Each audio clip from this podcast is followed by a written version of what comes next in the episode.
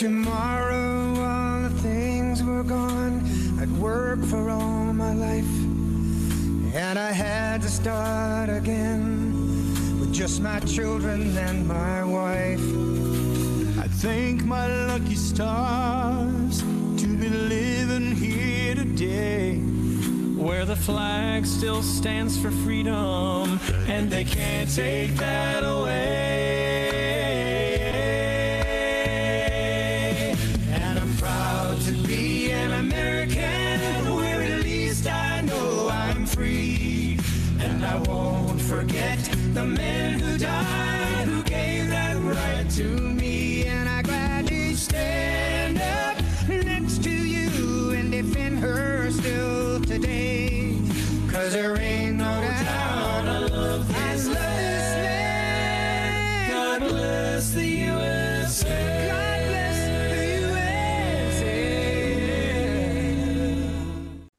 Good Sunday afternoon. Welcome to Connecting the Dots with Dan Happel. Thumper, good to see you, my friend. Uh, I uh, I always appreciate the fact that uh, when you come in and start the show the way you do, uh, you're a great friend and you've been uh, a huge supporter of everything we've been doing here, and I just appreciate you.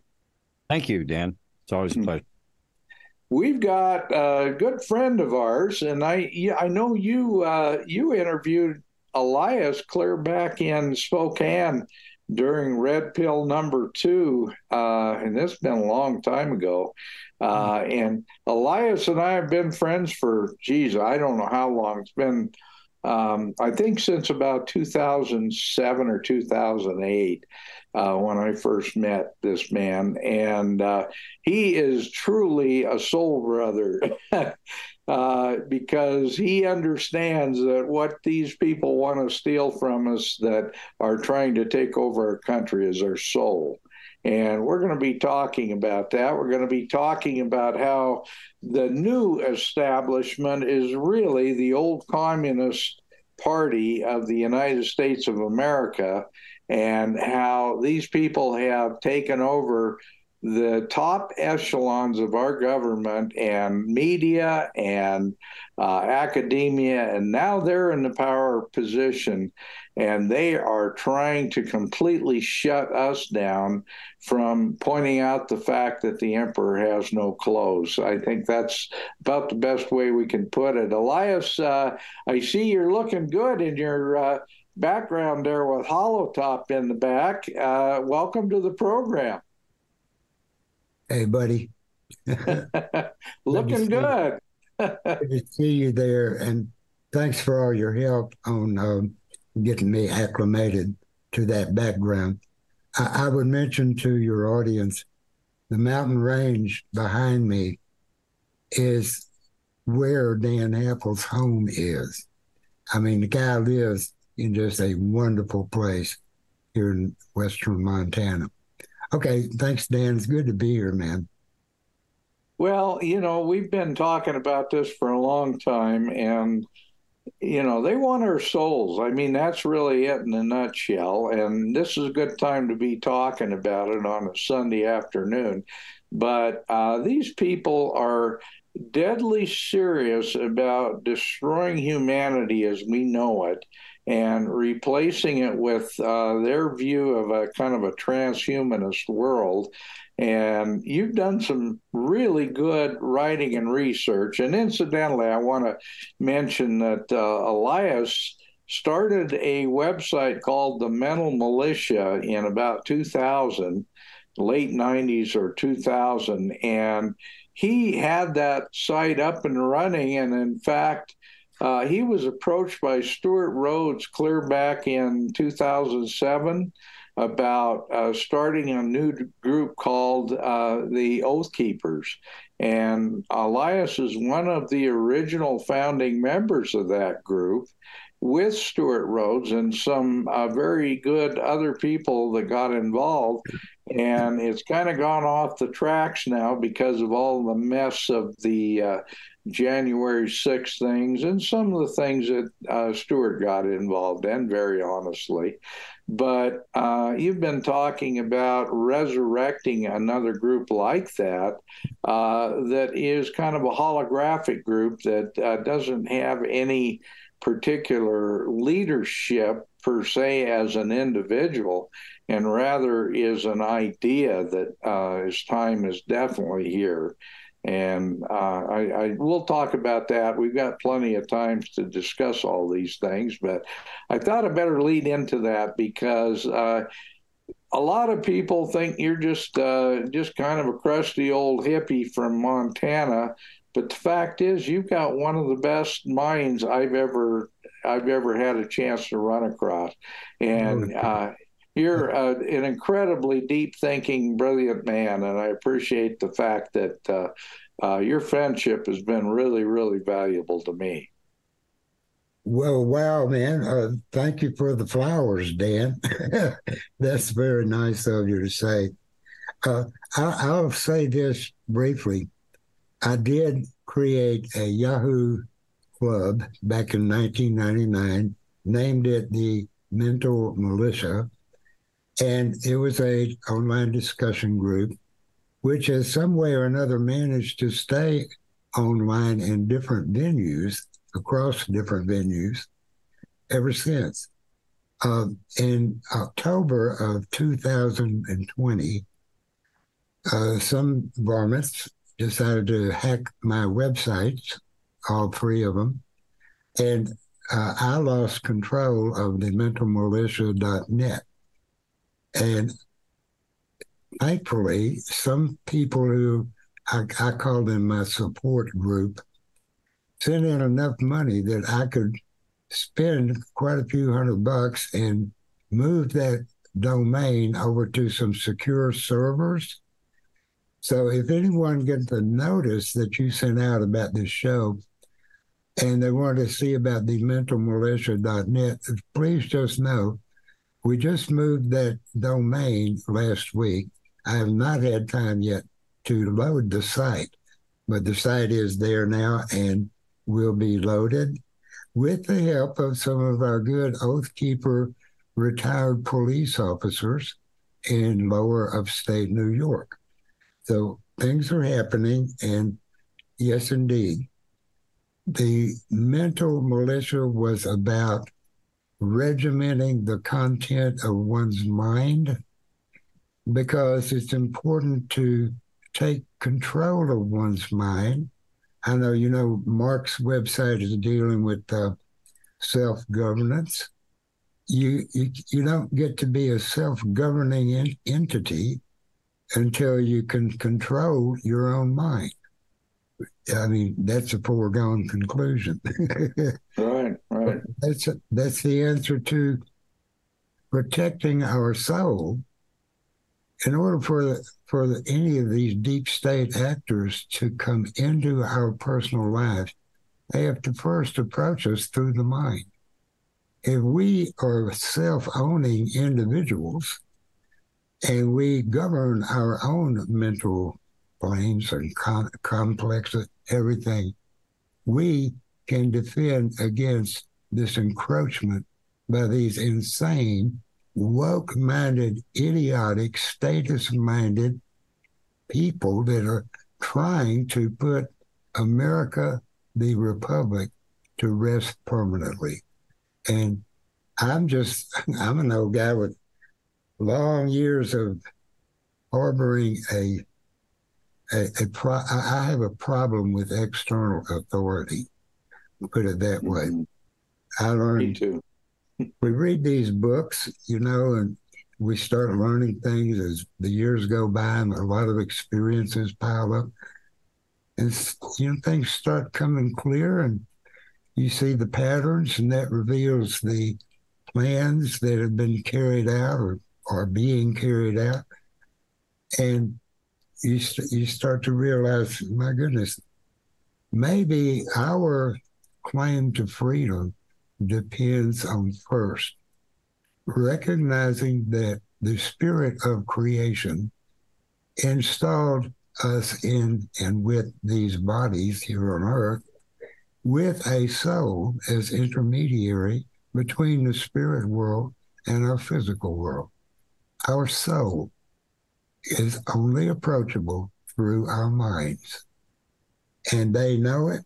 And I, I can tell you what, you, you know, you're familiar with the, the name Edward Bernays.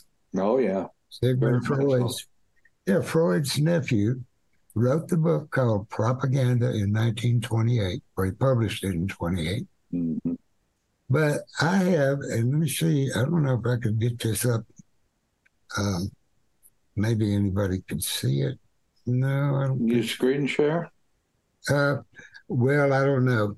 I don't know how to do a screen share, but I'm, I've got a book here called Crystallizing Public Opinion and it's by Edward Bernays, and it was published five years before he published Propaganda. Mm.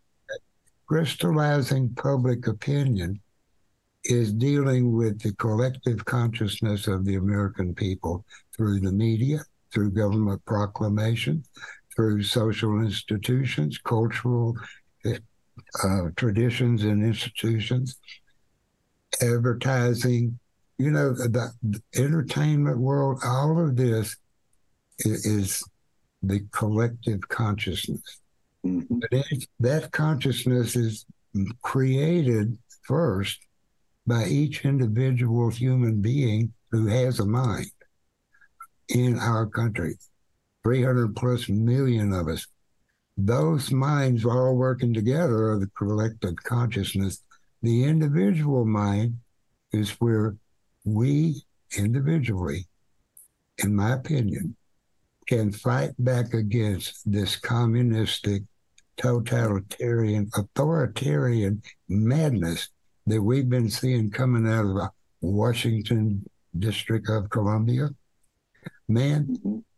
first we own ourselves, then we're good to go when you love yourself, respect yourself, honor yourself by monitoring the content of your mental states, your soul is a joyous compadre. It's with you everywhere you go, and you see through the soul's eyes as you're encountering your fellow man, your good neighbors, the stranger at your gate. It's all wonderful. So, self ownership is the opposite of slavery. The authoritarian idiocy called this wokeism and all of this collective stuff. And all of that is powerless to approach your soul if you own your mind. So, is that a good enough introduction for a crazy? Yeah up in Montana. yeah, yeah, that's that's a great one. And as a matter of fact, I I'm, I'm glad you brought up Edward Bernays because he became first involved with the U.S. government. Uh, he was actually hired by the Wilson administration to create propaganda that would demonize the Germans and bring the United States into World War One. They started doing that as far back as uh, 1914, the first year of the war, they were uh, treating uh, using propaganda to to uh, do cartoons with German soldiers smashing babies' heads uh, against uh, stone walls and things like that. And it was done by Edward Bernays to to get the American people interested in being involved in World War One. Well, after World War One, then he was hired by the cigarette companies, uh, the tobacco companies, to get everybody in the country smoking cigarettes as a as a wonderful status thing. He also is the person uh, who created breakfast uh, in the traditional sense of Americans, where uh, bacon and eggs became a traditional breakfast in America, where in fact that had been a dinner uh, dish before, but uh, he was paid by the uh, the pork industry to make bacon a popular breakfast food as well. So there's all kinds of history that goes with this, and propaganda. Sigmund Freud's uh, nephew is a great place to start with the whole system of propaganda that now permeates everything in our culture and everything our government does. Is that a good second lead in? well, I think we're both on the same frequency here, young man. yes. I believe so. Oh, yeah. Uh, let me ask a question uh, about this share screen button down here. Mm-hmm. Should I hit that button or just leave it? No, only if you've got something you want to share uh, on the screen on. If you've got something that you want to share, then you're welcome to do that. But let's uh, let's hold off on that until we get a chance to practice it uh, uh off program because I've got a feeling we could end up getting in a bit of a mess. Yeah, well, you know me real well, buddy. Yeah, I tell you. I really need to keep a teenager around just to keep me freshed up on technology stuff. Uh, I'm so old. I'm like a dog that uh, don't want to learn any new tricks. Uh, man, I get lost with it quick. So thank you for that second introductory there, Dan. And yeah, man, we we know that we, the people, own our government. Uh, that is a given it works for us as long as we require that it does. It, it won't work for us unless we require it to do what its founding legal charter says it should do. Uh, that Constitution, I mean, Ron Paul was right, Dan. He was right. We got to get back into the Constitution, put the whole damn government back into the limitations and disabilities warranted to, given to it, granted, enumerated in the Constitution that created the federal government. That's one good answer. But I tell you, man, I 50 miles from the nearest red light. I'm out in the doggone woods. I'm way away from the government. But I don't have a problem with them. And why that is, obviously, is because I value my inner authority, which comes through my soul into me. I come, it comes through the soul. I value that authority because it's natural, it's connected to the creation, the creator, whatever put us here. It's all connected. And it is not man made. Okay. And when you look at all the governments and all the worlds around the whole big planet, all those governments are man made institutions. Exactly. Mankind has always demonstrated that he is a fallible creation. He can, he can, he can, you know, crash a few planes trying to learn how to create an airplane that would actually fly. You know, I mean, we've made every kind of mistake in the world. So at any rate, you know. Well, uh, Elias, I'm gonna I'm gonna stop you at that point with a comment. Uh, hmm. what you're talking about, and that was the unique thing about the American experiment, was that we were created understanding that we are living under God's law, under natural law, and we have something in the United States that's totally different than any other government in the world, and that was that we were formed with the idea of unalienable rights. Our rights were given to us by nature's God, and we are a creation that only exists because of God, and we are. Uh, government should only exist as an extension of that creation and as a tool to assure the freedoms that we have under the idea of unalienable rights. How's that? totally agree, man. Unalienable rights, uh, they cannot put those rights inside you and they cannot take them out of you. they are part of life and nature. Every breath you take, you're, you're breathing in unalienable rights. It's part of creation. It's part of life. So, but well, what what in the world? I mean, they they they don't want us to know these things, Dan. Right, right. They don't want us to know it. But uh, thanks to the CIA's uh, craziness, you know, the CIA in, imported all the LSD that Sandoz Corporation was making into this country and Canada many years ago. And by George, uh, there's been a massive blowback because of that, because a lot of people, like myself, found out by doing LSD that one can find out the layers of consciousness, see the nature and structure, the metaphysical mechanics of consciousness itself. And that gives us a power to see through the illusions that the mass media has been presenting. And I'll tell you one of the best, one of the best choreographed, orchestrated lies I have seen lately is that January 6th committee.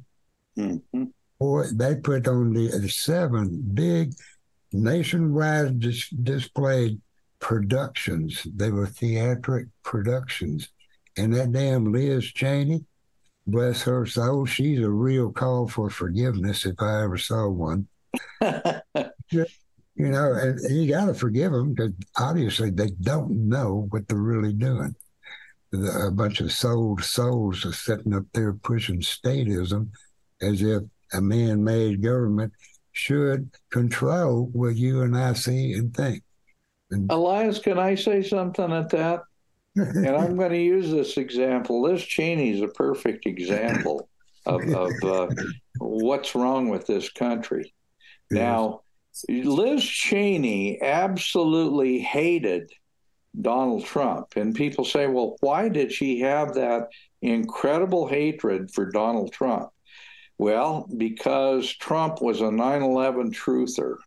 Mm-hmm. And he questioned what happened on 9 11 and said that he thought the, the Bush and Cheney administration were very likely deeply involved in the Twin Towers and Building 7 being totally demolished. Now, uh, he said that publicly before he ever ran for for uh, political office, and I guarantee you that Liz Cheney's daddy was uh, pooping pooping bricks with the idea that uh, Trump was going to figure out uh, a way to reawaken the 9/11 Commission.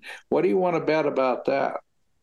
Well, I think you're spot on with that. Uh, you know, I am a personal friend of Richard Gage, who created Architects and Engineers for 9 11 Truth. I love that guy. I've been around the state of Montana with him. Well, at least six different speaking engagements. He's just magnificent. And I have understood ever since 2004, maybe, that all roads about 9 11 intersect with Dick Cheney. Because nobody wants to tell you, CNN won't admit it, but four months before 9 11, Bush, the shrub, put Cheney in charge of all consequence management exercises, including the war game drills going on on the morning of 9 11. Mm-hmm. Cheney was orchestrating the four war game drills that prevented our defense system from intercepting four hijacked major public airlines flying around for a damn hour over uh, one of the most protected airspaces on the planet, and no no jets came to take care of them. Okay, Uh, Cheney was in charge of those kind of things. So yeah, his daughter, she poor girl, you know. Uh, maybe she's trying to cover for dad, you know. So Oh, I'm sure she is. Yeah. Well, we'll forgive her, and maybe she'll grow up and learn better one day. So, you know, truth is more important than anything else. More important than political power quest, more important than building wealth. Truth, truth is food for the soul. Back to that soul thing again. Go ahead, Dan. No, I'm I'm uh, I'm just listening, but you're absolutely right.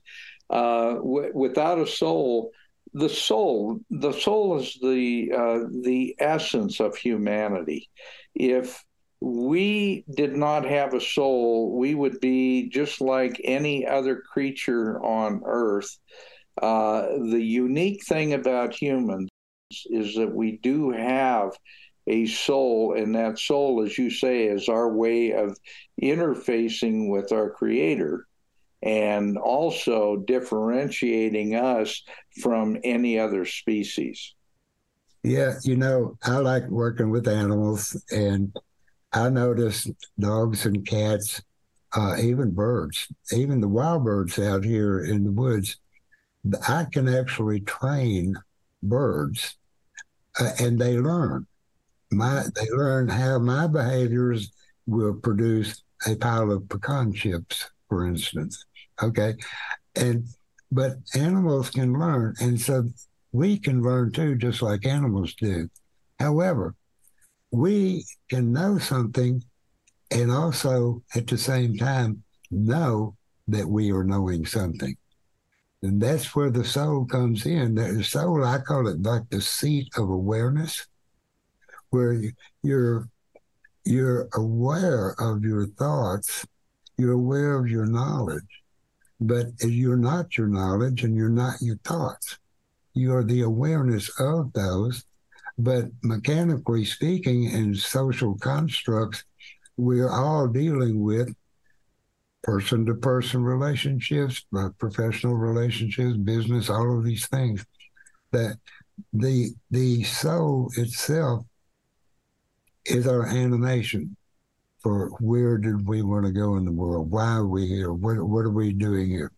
So I just think it's it's fascinating to me to to realize I know and I can be aware that I know while I'm knowing.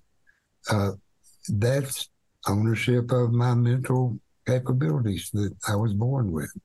I wasn't educated, or I'll put it this way I wasn't educated uh, past high school, so I didn't get conditioned and programmed and brainwashed uh, like the academia would have worked on me with uh, when I was growing up. So I'm just kind of free to hang out inside my soul and, see through the awareness, which is how, how you learn stuff, you know, being aware of if you run over a, a, nail with your car and have a flat tire, you you learn about avoiding nails on the road or whatever. You know, just learning.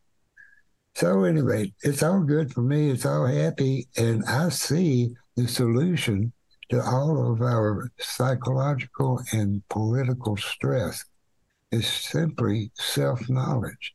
Mm. It's, it's, it's in a story I wrote a long time ago heirs to self knowledge shed gently their fears. The, to know yourself, you got to look within. Looking within, you realize your connection to creation because you still got a soul going on there that puts you there. So that's the elimination of fear. And one thing the damn federal government does not want us to know is that we absolutely do not need to fear it. They they their whole psychological thing. Well, let's see, what does Bernays say again? Uh, that book, crystallizing public opinion. Crystallizing public opinion. Uh, we can beat that at the individual level, and very many of us doing that. Uh, I, am seeing it spark a worldwide consciousness revolution. Mm-hmm you, you know who Brzezinski was, you know. Um, you, you guys Zbigniew Brzezinski, and you had uh, Henry Kissinger, the what I call the NEAP and NAPE of the Rockefeller chariot. Mm-hmm. Those two birds. But Brzezinski wrote a book, which is really an awesome book. It's called Strategic Vision. And in that book, Dan, he's telling the deep state players, the Rockefellers, the Morgans, the, the Rothschilds, the, the big, the, the Bank for International Settlements. He's telling all of these players, the what they call stakeholders. Mm-hmm. Man, we have a consciousness of waking up going on here because the instant communication furnished by the internet worldwide and the people, the proletariat types, the the previously naive and oblivious uh, people who were just struggling to survive in all the cultures around the world, they are suddenly waking up to seeing the patterns exuded by this political madness that's the new world order, your Agenda 30, and all, all of this mess. They're waking up. And Brzezinski published this, and he said they resent the licensed corruption of their leaders. Mm-hmm. That's that's in Strategic Vision by Brzezinski. Mm-hmm. So just tickles me to death. See, he wrote that book for the the power players. You know, Mr. Gates, read this because this is one of the things that's going to mess up your wet dream about vaccinating every kid born on Earth. Okay. Right. so anyway, well, Elias, um, something that you're saying that's so important for people to understand. They, evil, evil gains its strength from fear and from uh, from uh, distress and from depression. They gain their strength from the misery of society. We gain our strength from the joyousness and the freedom and the loving relationships within society, the love for one another, um, the you know a, a real true understanding of the difference between good and evil is the difference of understanding between uh, hatred and and negativity and fear versus love and reflection and understanding ourselves. Am I off base saying that? Man, I can run with that one. You're so cool. I just love talking with you, Dan, every time we do. But um, okay, I, I, I I'm gonna throw a new a new twist on our conversation just a little bit. What if, and I, I cannot prove this, and I'm not teaching it to anyone or preaching it, but what if, for conversational purposes, we consider that in the back of my mind and anybody else's mind, in the back of any mind, there are two vortexes through which all thought material emanates into consciousness. Okay? And one of the, I, I, see it as two vortexes. Each of them is exuding or uh, uh, extending thoughts into the conscious mind. And one of those I call love's thought system. All the thoughts that come through that vortex of love's vortex, love's thought system, those thoughts are loving thoughts. The other is fear's thought system. That, uh, in other words, I, I, I kind of I feel like, and like I said, I can't prove it, but I feel like all thoughts can be relegated back to two sources: either fear, fear-based thinking processes, or love's thought system. And once we know that, and we also know that our soul gives us this power to be aware of what we're watching across the screen of our mind when our thoughts come parading by, whatever mood we're in, everything, we have this ability to be aware of it. And that is, is that's just the process that unleashes every uh, every potential for us. We we have all this incredible power by simply owning our minds, choosing love's thought system over fear's thought system, when when I catch myself being envious or feeling like, oh shoot, somebody just screwed me over, or that guy cut me off in traffic, or whatever, I just say to myself, hey, dude, like. Um, you know, man, that's a pure thought. So out the window it goes and replace it with a loving thought. What a beautiful oak tree that is. I'm just driving by. Oh my goodness. Keeping my my emotional center focused in the joy and the beauty, the health, the happiness, the perfection of love. Wow. So mm-hmm. now if I'm doing all of that to myself in my daily routines, which I am, then I am practicing my own damn kind of mind control. Sure okay? you are. Sure you are. Mm-hmm. Yeah. That beats the hell out of letting a television set control my mind. That's absolutely correct.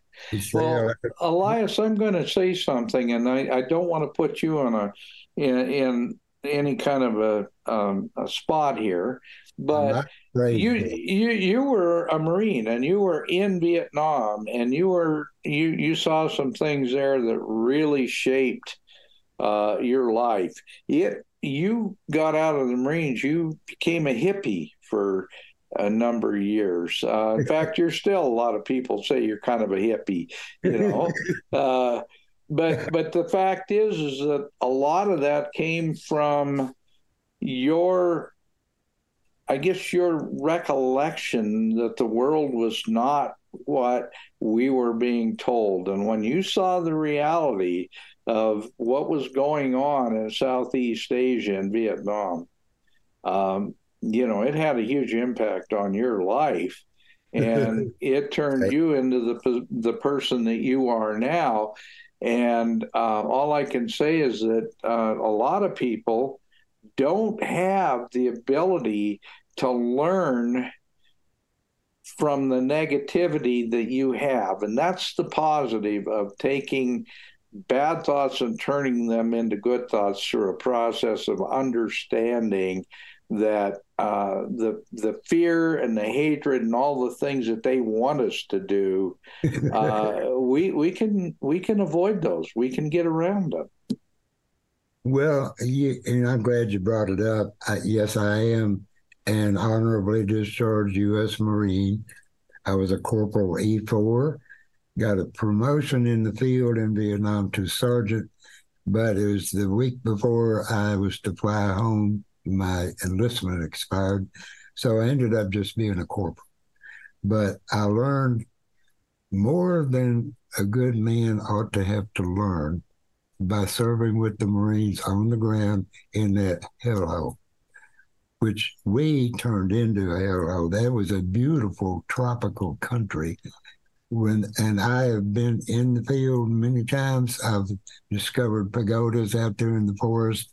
I used to walk around like as if I was being protected by a guard all invisible screen or something. I mean, they're killing Marines every day out there, and I go taking field trips, right? Mm-hmm. But I saw a culture that was quite content to live in tune with nature.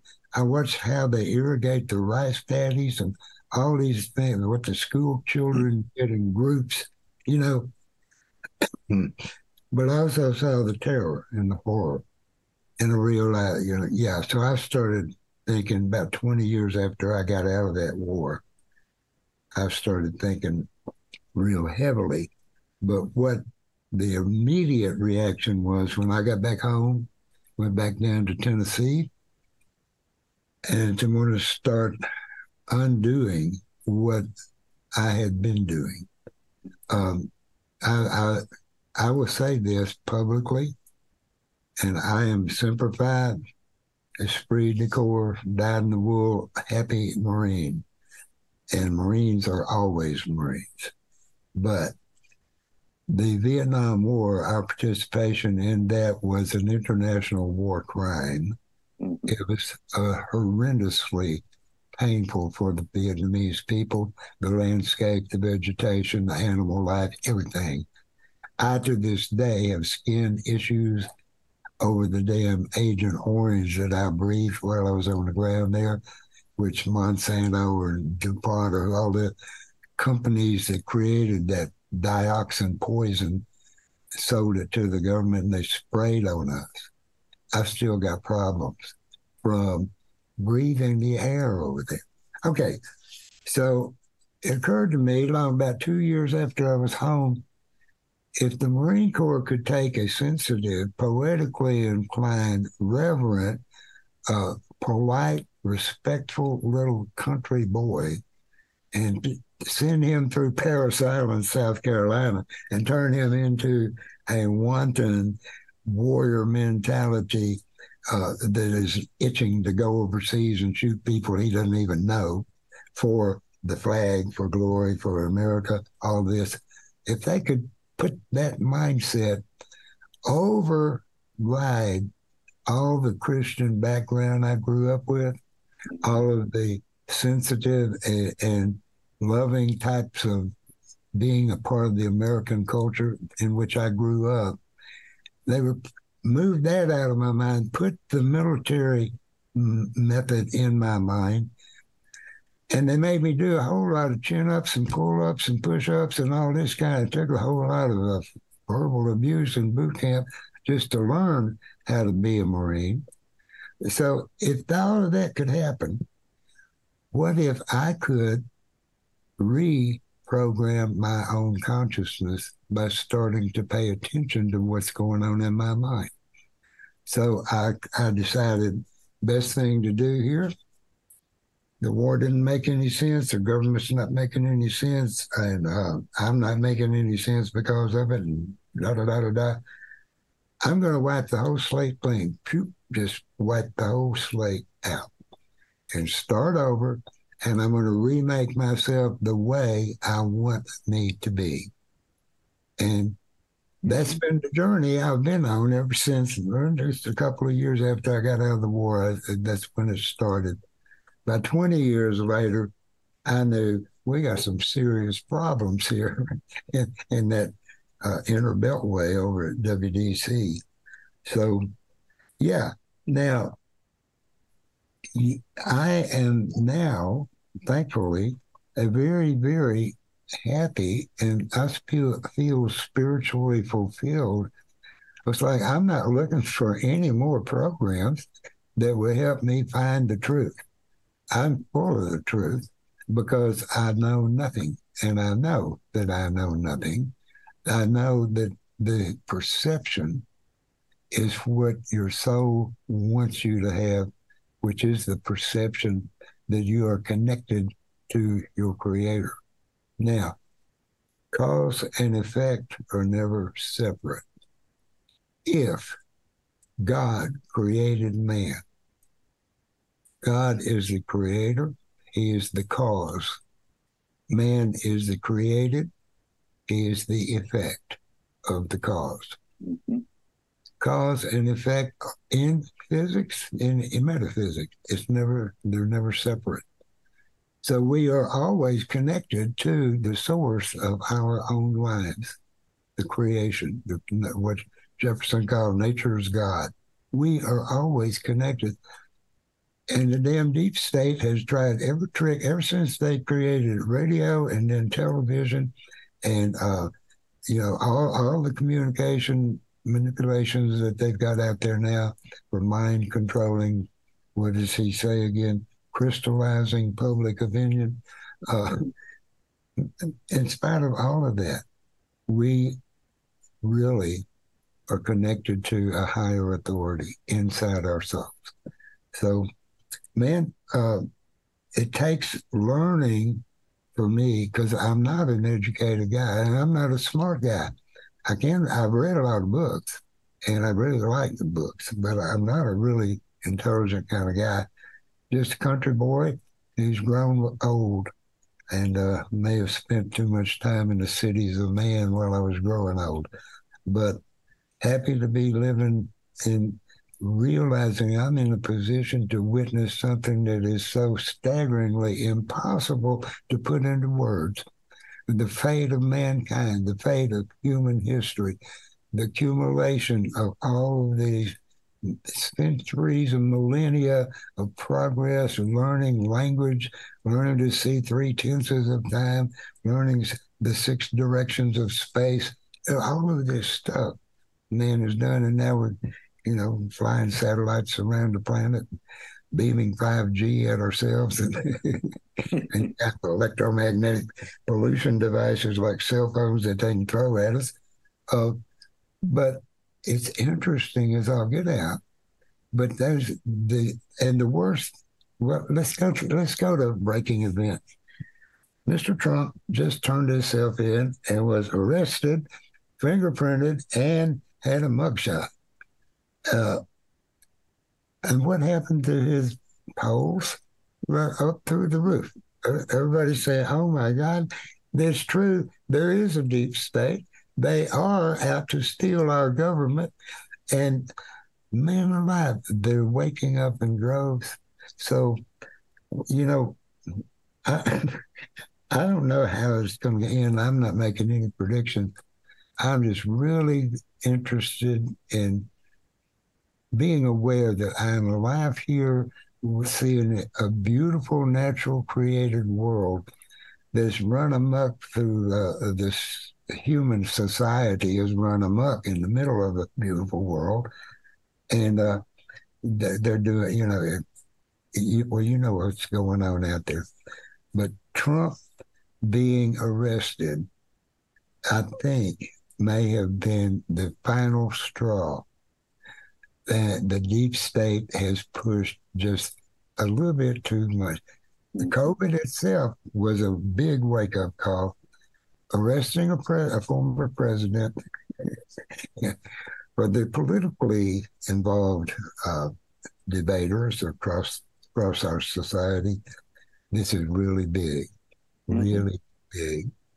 So I don't know and, and they're not uh, they're not stopping on the notion now of the uh, uh, second pandemic. They're uh, pushing that whole narrative, and they're pushing the the uh, uh, masking and the vaccine and all this other crap. And if people haven't figured out by now the mess that we're in, and that the only recourse is to just say no and refuse, uh, is as uh, Gandhi did. Just refuse to play the game. You, you, know, that's all we have to do. If if if uh, 300 million Americans just stood up and said, you know, we've had a gutful of your crap, and we're not going to play the game anymore. We're not going to we're not going to pay our taxes. We're not going to do all the crap that you are using against us to try to destroy us. And by God, we're going to come to Washington and we're going to have trials and we're going to have uh, courts martials uh, for the commander in chief and all the people who are doing or perpetrating this kind of uh, evil against the American people. Boy, howdy, would that change things in a hurry. Yeah. You know, Carl Watner and Wendy McElroy co founded the voluntarist movement back in, I think, 1982 or so. And Carl Watner is on record saying, and I'm proud of him for saying it, but if we, the people, just turn our backs on it and walk away from it, it'll fall of its own dead weight. Right. There is no truer statement possible. All we got to do is we got to turn our backs on it, walk away, peacefully have our relationships in our communities, our states, our, you know, and, and live without the damn thing. Okay. We have you remember when when uh, the thirteen colonies defeated the biggest military on earth, and they created the Articles of Confederation between these thirteen new nation state republics. Each of those states had a constitution. And to come into the United States of America these days, all, all the states have to have a constitution. They are sovereign nation state republics. And so the 13 of them create this Articles of Confederation, which is a precursor to or the model for what we see as the European Union. The European Union is a confederation of nation state republics and or whatever any of them might be. Uh, there might be some communists in there. I don't know. But there's they're nation states in a compact called the European Union. The way our government runs as our each of our states is a sovereign nation state republic. As uh, Lieutenant Colonel Karen Kwiatkowski says, her vision is 50 sovereign nation state republics from sea to shining sea owning the damn federal government that the states created, mm-hmm. owning the federal government. And we, the people owning our states, thereby vicariously, we own the federal government. Mm-hmm. So that knowledge is, it, it'll stand in any argument or debate. I mean, it's on all of this is on the record. so we can turn our backs on it. We we start again. It all starts with the individual. The individual has to say, "My goodness, I think it's time for me to make a stand. It's time for me to actually decide." Okay, I've been watching all this develop for the last 30 years or 40 years or whatever, and it's getting worse and more and more rotten by the moment. Maybe it's time I just make a stand and start talking to my fellow man about what in the world can we do to get this thing back under control. Mm-hmm. That's that's the the purpose in the mental militia as as a discussion area is let's talk about these kind of things. Uh, let's learn to go inside our own minds and connect psychologically with the spirit of creation through our soul. We can do this, and a group of us doing it. Well, well, I'm just telling you. What, what did they have? About a, over a million people on January the sixth that were at Trump's rally. Yeah, I was one of them, and I'm proud to say that. Um, there were we estimated, and we we counted uh, as many people as we could, but there was no way you could count it. But uh, we estimated by the amount of people that were standing uh, it, from the Washington Monument all the way to the Capitol to the ellipse. I mean, it was wall to wall people. We estimated somewhere between one and one and three quarter million people. Mm-hmm. And that was about as close as we could get. Now, they, the media, tried to say there was thirty thousand people there. I, I was there. I guarantee you that it was uh, somewhere north of a million people. Mm-hmm. I talked with uh, Mike Nichols, who was a retired Oath Keeper police officer, who left the speech and went to the Capitol because they were the crowd was funneled to the Capitol by uh, the the police movements, and uh, he is he's in the Epoch Times first documentary film about January sixth on film, helping the police protect other police right in trouble with some of these violent agitator types that probably were undercover agents. And Antifa and other negative groups. Yeah. yeah, they weren't our kind of people, but some of those people were violent and destructive. And but anyway, they were they had scared a bunch of cops inside, and this this ex oath keeper police officer goes and helps the police save these guys on mm-hmm. video.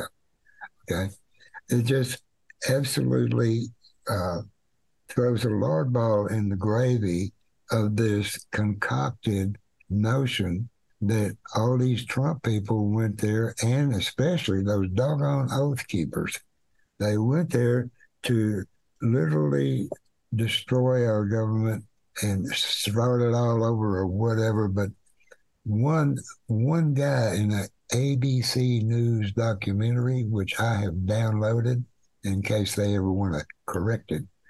Um, a, a fellow says accused the Oath Keepers of going to the Capitol with assault rifles and handguns. Oh, I know. I know. Ridiculous. Yeah. And because he said that, and ABC News cameras put it in their documentary film, hmm a former 20 year veteran attorney general at the Department of Justice named Sweet Mary McCord contacted this guy who said that lie publicly, knowing that he would make a good witness for the J6 committee. She convinced Akin Gump Law Firm in Washington, D.C. to fly this turkey out to Washington, D.C. and teach him how to talk to the J6 committee, which he did on Ju- July the 12th, 2022. And I, of course, downloaded that. But the, the rabbit hole is very deep uh, uh, as to the purpose of the committee trying to instill in the, excuse me, crystallize in the public opinion the whole notion that the Trump crowd was trying to destroy America, uh, throw over our whole legal system, our whole political system, the, the whole government. That's what that's the message they've been promoting, and they've got people languishing in jail over this, and it's all a lie. Now, how did I know all of that? I just told you about Mary McCord. There's a lot more, and it's coming. It's going to be in my sequel. But the guy that was telling these lies to the committee actually wrote a book and published it this past February, 2023, and it's called "The Perils of Extremism," and it's why he left the Oath Keepers and why Oath Keepers are a dangerous, anti government, racist, bigoted, very horrible militia, dangerous militia. That's what his book is about. And who the hell wrote the foreword in that book? Miss Mary McCord herself, hmm the, a former 20 year veteran of the DOJ, out now paying this guy through uh, Georgetown Laws Institute for Constitutional Advocacy and Protection. They're paying this guy to teach law students, police departments, public gatherings, and, in her words, other activists about how bad Oath Keepers are. Okay? So I'm sitting out here thinking, you know, laughing up my sleeve. She has told me everything I needed to know to tell you what I just shared with you in the foreword of his book, and I've got it right here in my hand. so, uh, you know, I, I'm I'm not afraid. We're we're we're gonna get our country back because mm-hmm. these lives are so heavy, top heavy, and out of kilter, out of balance, off center. They're gonna fall of their own damn dead weight because they're nothing but lies.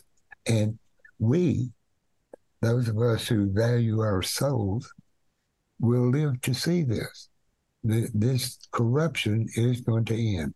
Now, that's only I'm not. That's not a prediction. That's just how I'm feeling about things. Okay.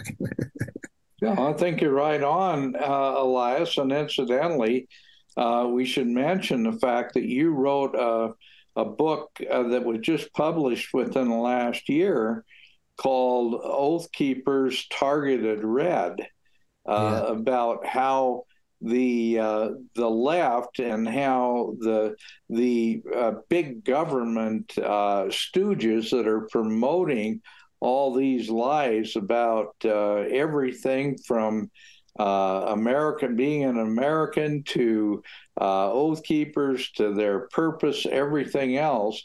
how this whole thing has been uh, created as a way to demonize something that was meant to be quite good. Yes, indeed. Yes, indeed. Uh, the name of the book, Oath Keepers Targeted Red. Uh, it's written like a it's written like a novel. It is classed as uh, political fiction, and it's packed with resources, uh, documentation, uh, uh, everything I've said in that book uh, is the proof of where I got it is in the book too. So, and anybody, nobody has yet offered to argue with me about anything I wrote in that book, but uh, it is probably not not going to be well received by Liz Cheney and some others. and well, you know, you know, I pray for them. I, I apologize, guys, but uh, I had to say it because it's true. mm-hmm. Absolutely. Yeah. Well, you and I are all we've been on the same page for a long time. We've we've done projects together. We know a lot of the same people. Um, we've uh, kind of mutually introduced uh, friends of ours to one another over the years. I uh, you you asked me to be one of your uh, one of your keynote speakers at your first Oath Keeper event that you held in uh, Helena, Montana, I think in 2009 or 2010.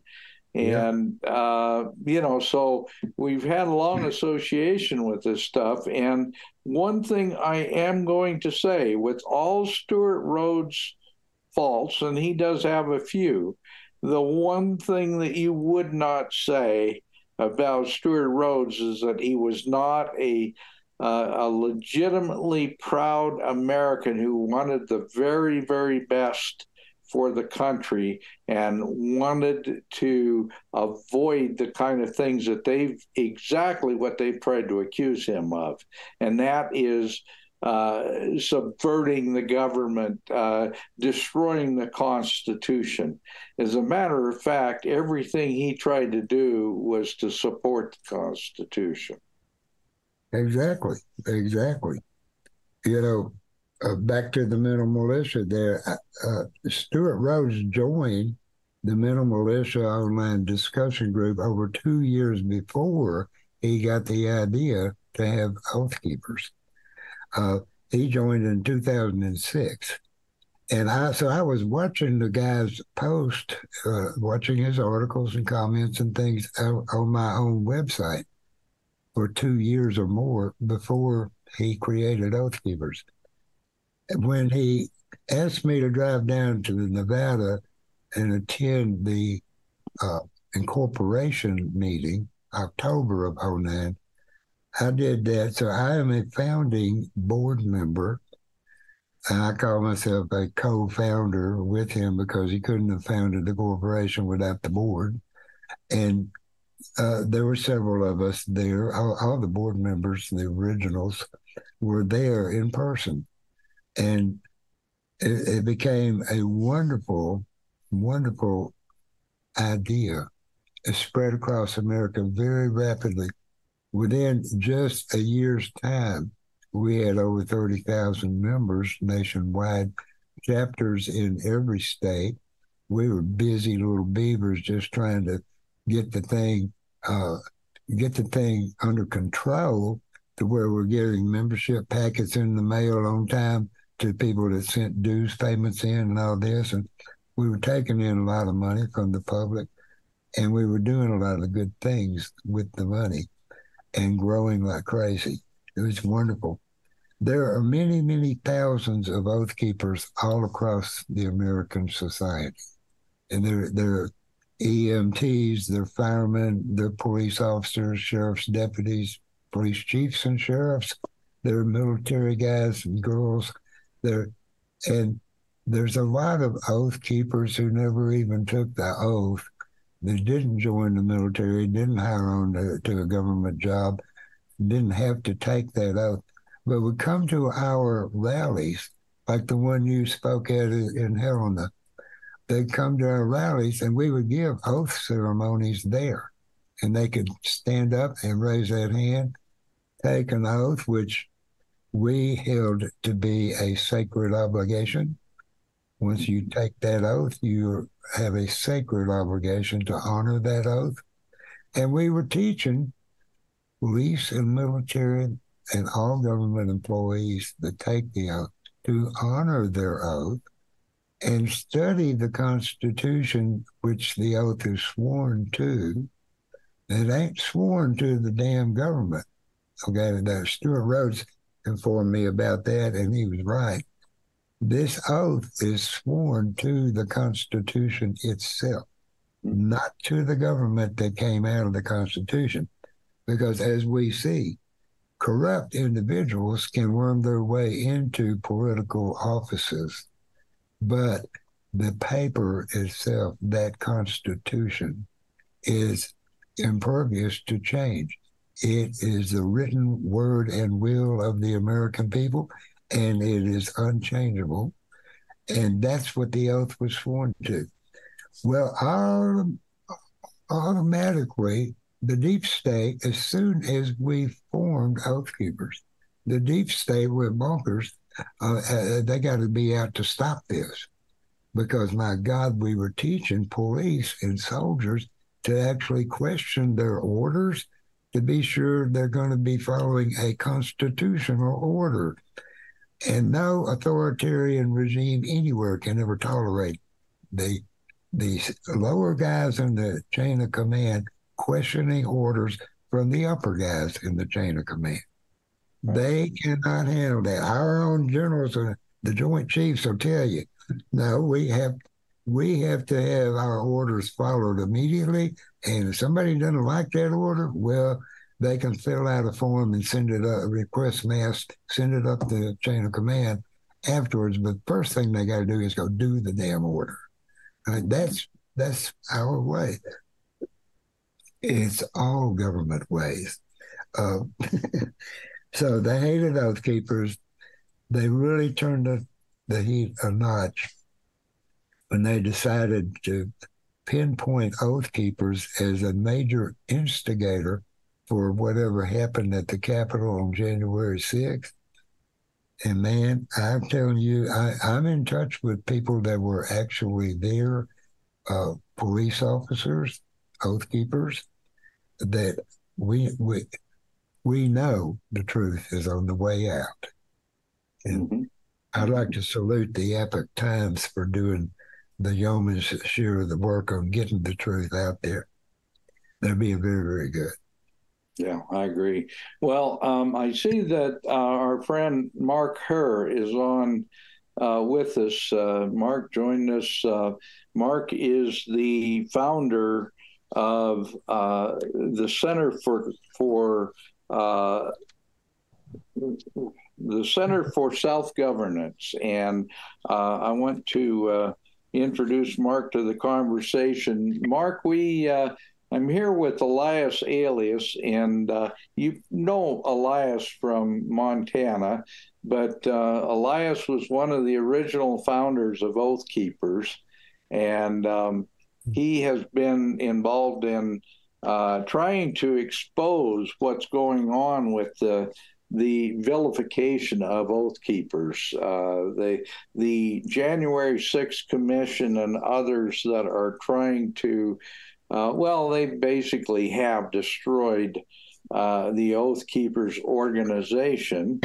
by uh, demonizing a group of people that went to the Capitol to try to help to make sure that the uh, uh, the hearings proceeded in an orderly, organized way to look into the anomalies of the 2020 presidential election. And in fact, the Oath Keepers were one of the more, um, I would call it one of the more organized and uh, helpful groups to the um, uh, DC Police Department of any group there.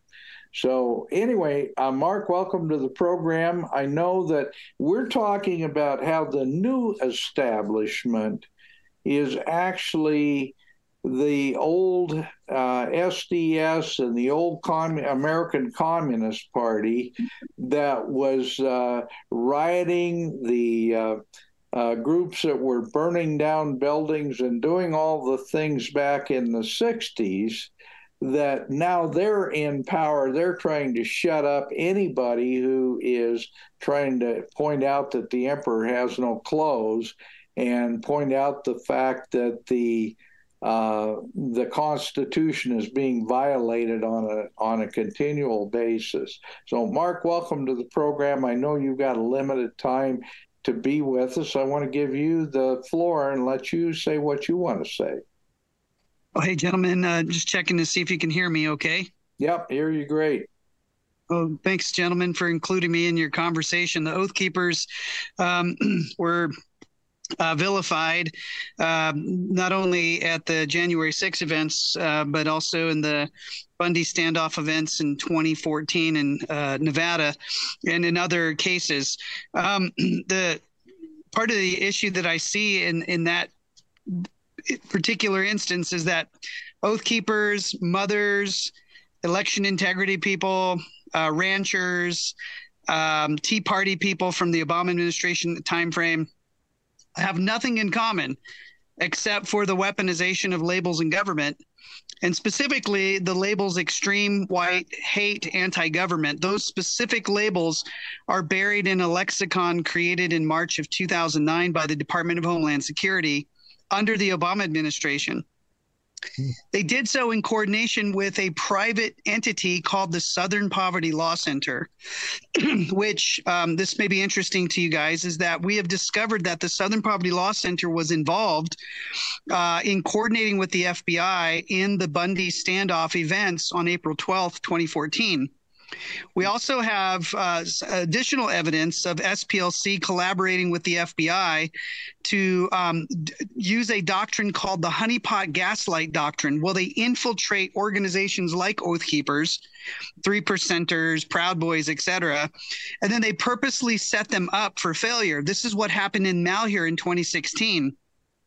They had 15 confidential human sources and there were 12 people from Bundy's side of the equation. So you had 27 people at the Malheur event, but 15 of them were confidential human sources that were coordinating with the FBI in collusion with the Southern Poverty Law Center.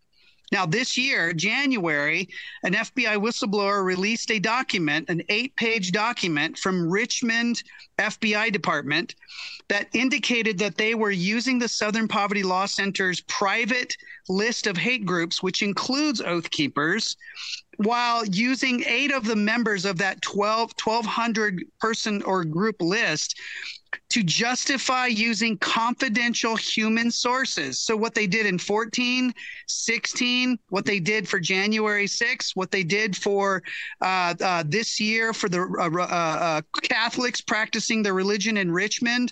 And then on June 6th of this year, Southern Poverty Law Center labeled 340,000 mothers hate groups, anti government, uh, white supremacists. So, what do mothers, oath keepers, ranchers, militia, tea partiers, election integrity people have in common? They don't have the same issue in common, Dan. What they do have in common is the weaponization of labels and government.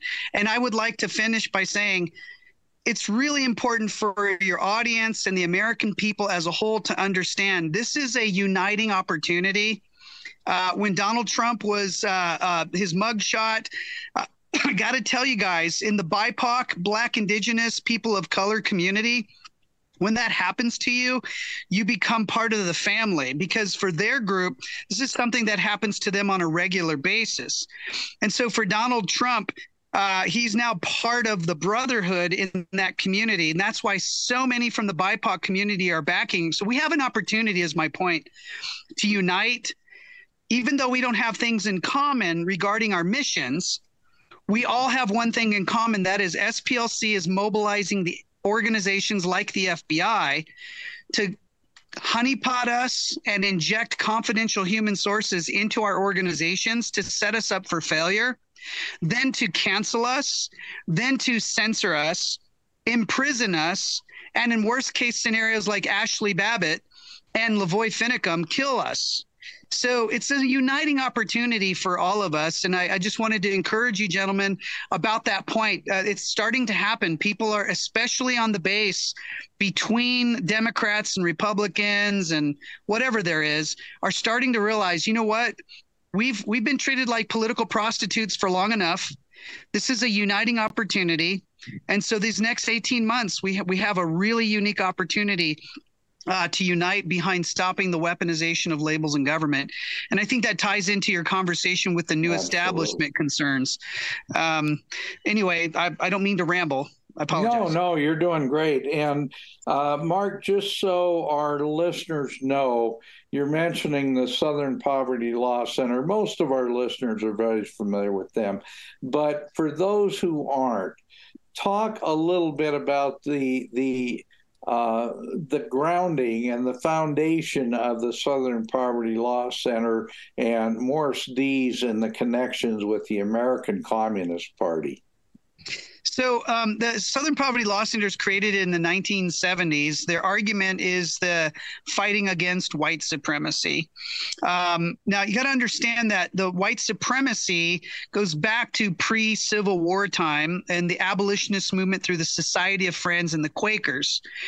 The abolitionist movement uh, believed, at least the Quaker and the Society of Friends believed that the Civil War had ended in 1865. However, groups post Civil War abolitionists seize the opportunity for slavery cultures like South Carolina and pro slavery President Andrew Johnson as an opportunity to create post Civil War abolitionist movement. So while the Society of Friends and the Quakers felt that the abolitionist movement had ended, that they had successfully ended the fight against slavery, the post Civil War abolitionists don't let a crisis go to waste, for example, doesn't originate with Saul Alinsky. Okay, it, it's it's on October fourth, eighteen sixty five, in Boston, Massachusetts, with the American Social Science Association, created by pre Civil War abolition, abolitionist Frank B. Sanborn. Frank B. Sanborn. So this gentleman uh, was connected in Connecticut and Concord to Henry Thoreau, Ralph Waldo Emerson, and Walt Whitman, transcendentalists. Okay. And they were highly focused on continuing what they believed was post Civil War abolition. So with with South Carolina and segregation and black code and Jim Crow laws and lynchings, this became their modus operandi for developing associations, or what they refer to as, in their own parlance, domestic oriented elite organizations. I'm going to repeat this domestic oriented elite organizations, such as the American Bar Association, the National Education Association, the American Historical Association, all created between the 1870s and the 1890s. And I could go on. There's there's about 30 of them. So when we talk about this kind of merging of the communist, collectivist, or socialist, progressive, all of those labels, um, a convergence begins around 1902 and by the 19 let's just skip ahead to the civil rights of 1964 then the vietnam and this convergence on environmentalism restorative justice um, animal rights etc the post-civil war abolitionist entered into a marriage between globalists communists and liberal humanists. These three different if you will religions joined forces to convert the United States. And one of those domestic oriented elite organizations was created by Morris Dees, 1970s, called the Southern Poverty Law Center. And it is basically their belief that they are post Civil War abolitionists that have a relationship for two or three different agendas globalism, communism, and liberal humanism. So, Southern Poverty Law Center, beginning in the 90s with Ruby Ridge, white supremacy, uh, honeypot gaslight. They convinced Randy Weaver, Weaver to commit a crime, and then they use that to gaslight him to become a confidential human source to go into the Aryan Nation in the northern Idaho area. So, this idea of what we see with the Oath Keepers in January 6 is not new. It is a, an expansion of their efforts from the 70s to the 90s, eventually through 2001, and redefining domestic terrorism so that it applies to all Americans. In this case, only Proud Boys, only Oath Keepers, and only the three percenters, or now mothers, or Tea Partiers, or Donald Trump, or John Birch Society, well, or the Red Pill Expo. And my point is, is that SPLC and their efforts, they started building relationships with the FBI in the early 90s. I now have evidence of SPLC's collusion in the 1995 Oklahoma City bombings. Mm-hmm. It's tied to Andreas Strassmeir, and his connection to Timothy McVeigh at Elohim City, south of Oklahoma City, in early April of 2000, I'm sorry, 1995.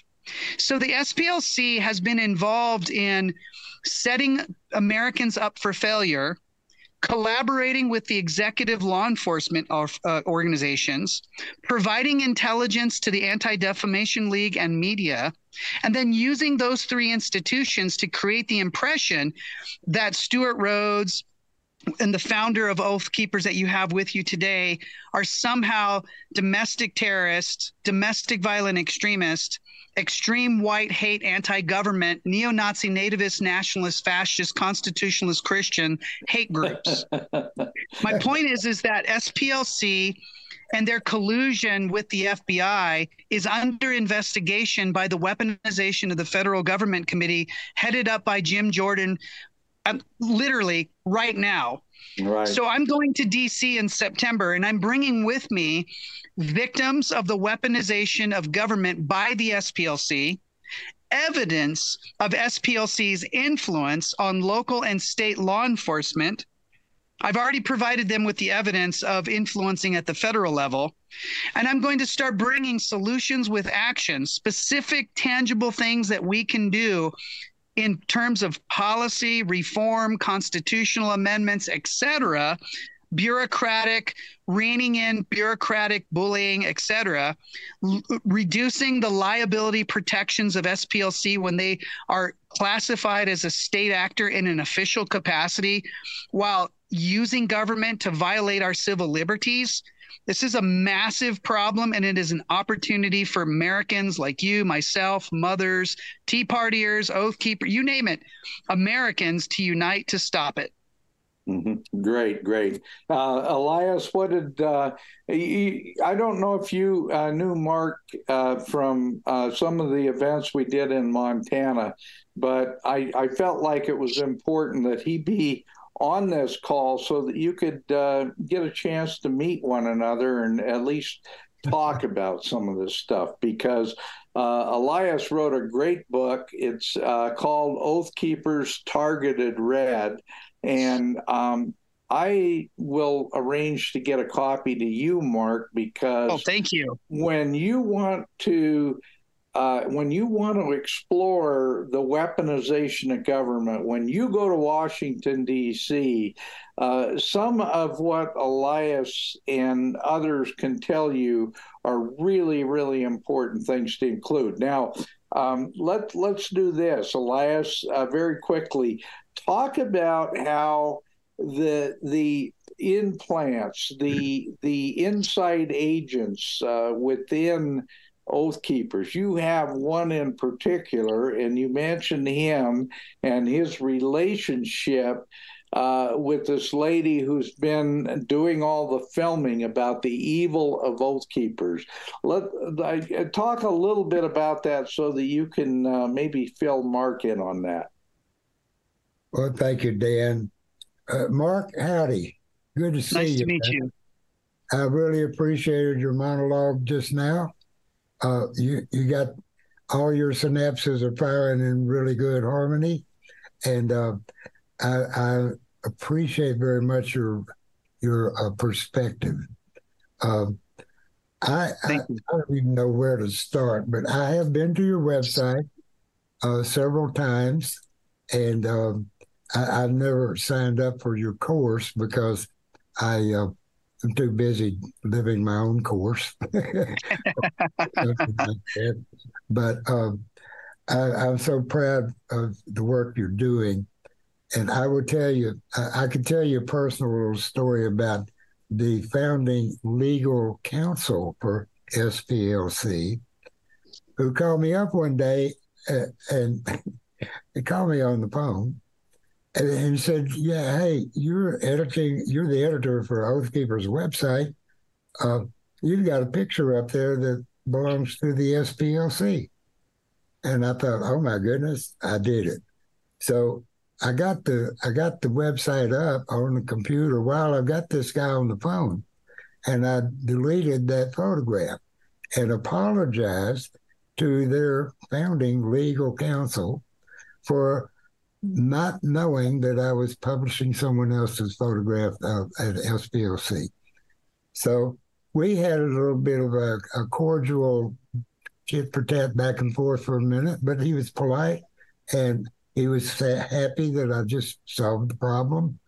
So a few months later, I was over at the SPLC website and I noticed by George, the SPLC had, and they're still there, one of my videos on their website without my permission. And so the fun part of this was I called him back and, and told him, listen, you guys got one of my videos on your website, but I don't want you to take it down. I want more people to see it. So just leave it up there. yeah. Anyway, they are so corrupt. And my biggest problem with them, Mark, is they're selling profiles on the American people, uh, subdividing cultural and social uh, segments of the population, painting, uh, uh they're profiling we the people and selling their ideas about what makes us tick to the damn Department of Justice, the Department of Homeland Security, FBI, the military. that They're selling and making money for criticizing and falsely presenting what we the people actually are. And but you know that's that's a biggie in my book. What do you think? Should should nonprofits uh, originally when the nonprofit idea surfaced in the United States uh, in the 40s and the 50s, the concept of having a nonprofit was to help the American people. SPLC is considered a nonprofit. The conversation that we're having and the conversation I'm having with the 12 organizations of parents that were put on their list June of this year, they don't feel like they're they feel like they're being hurt, not helped. So the question I'm asking Congress is should nonprofits um, if they're if they're not helping the American people, should they have a nonprofit status? The second question I'm asking Congress is when does a nonprofit cross into the realm of becoming an actual state actor, kind of like the CIA or the um, uh, KGB uh, or the Chinese intelligence service? Um, when does when does SPLC transition from a nonprofit who's hurting American people in the name of their nonprofit mission and when do they cross over into functioning as a state actor within a f- official capacity? And should they have First Amendment protections that violate your and my First Amendment? I mean, I don't know what I you know I don't know all of your beliefs and et cetera. I don't know, but I do believe you're an American in America. And so, as like a Roman Republic citizen or an American citizen, you have certain rights as a citizen to think, to say the things that you want to believe. Um, when does SPLC cross that line of violating our First Amendment, of of not actually being a helpful nonprofit, of becoming an official state actor that is now mobilizing government to harm American people? Those are the types of questions I'm asking Congress, but I'm also asking them at the state level, and I encourage all of your listeners, Dan, everyone, including the Oath Keepers or whoever you are, parents, you name it. If you're an American citizen and you have been hurt by the SPLC, it is really important to find out what their influences are within your state government, specifically at the attorney general level, as well as the state bureau of investigation level. And then, secondly, at the local level, within the sheriff's departments and within the local police departments, how are how is SPLC training them? How much intelligence are they providing them? What kind of magazine? I just found out yesterday that SPLC sent a magazine to our county prosecutor's office where I live, with specifically with our organization listed according to them as anti-government. Now, I didn't know they sent the magazine until someone told me but I don't have the same access to SPL uh, to the sorry uh, to the county prosecutor as they do, and so I'm setting up in a meeting with the county prosecutor to say, I don't. This nonprofit exists in Alabama. I live here in your community. I just want you to know I am not anti-government. We are not going to blow you up. We're not here to shoot you and kill you and destroy your families and tear down your buildings and fly planes into buildings and storm capitals and do all kind, you know, break windows and shoot at people.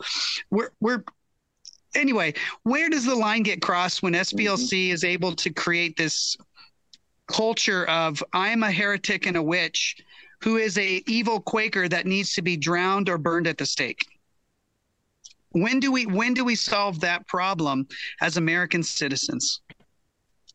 You know, it does come locally, and in the state of Montana, we have the Montana Human Rights Network, who goes to the SPLC websites, picks up their uh, talking points, and then publish, and they send SPLC stuff to local law enforcement in all the counties around the state of Montana, which is yeah. Would yeah. you guys be willing to would you guys be willing to collect that information for me? I need it has to be tangible, factual, it can't be speculative if I mm-hmm. if you can send me that evidence, I'm taking that kind of evidence with me to Washington D.C.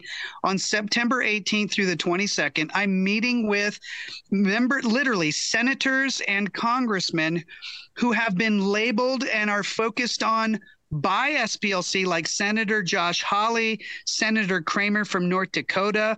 I'm meeting with Senator uh, Congressman Matt Gaetz, who is on their list, and uh, Marjorie Taylor Greene, et cetera. I will take that evidence with me and compile it with other states like South Carolina, Tennessee, for example. In Tennessee, we just discovered that there's a former ATF agent who is now a police lieutenant in the Franklin Police Department, directly communicating with the SPLC and trying to convince the city council or the city manager to hire an SPLC investigator for their regional crime center. so th- this is such an important issue that we have put our finger what i believe on the cancer of the tumor in the body politic and it involves nonprofits who are post-civil war abolitionists who have figured out how to build relationships with bureaucrats who agree with them and are sympathetic and have circumvented congressional and state legislative authority and violating our constitutional rights by advancing their post Civil War abolitionist agenda.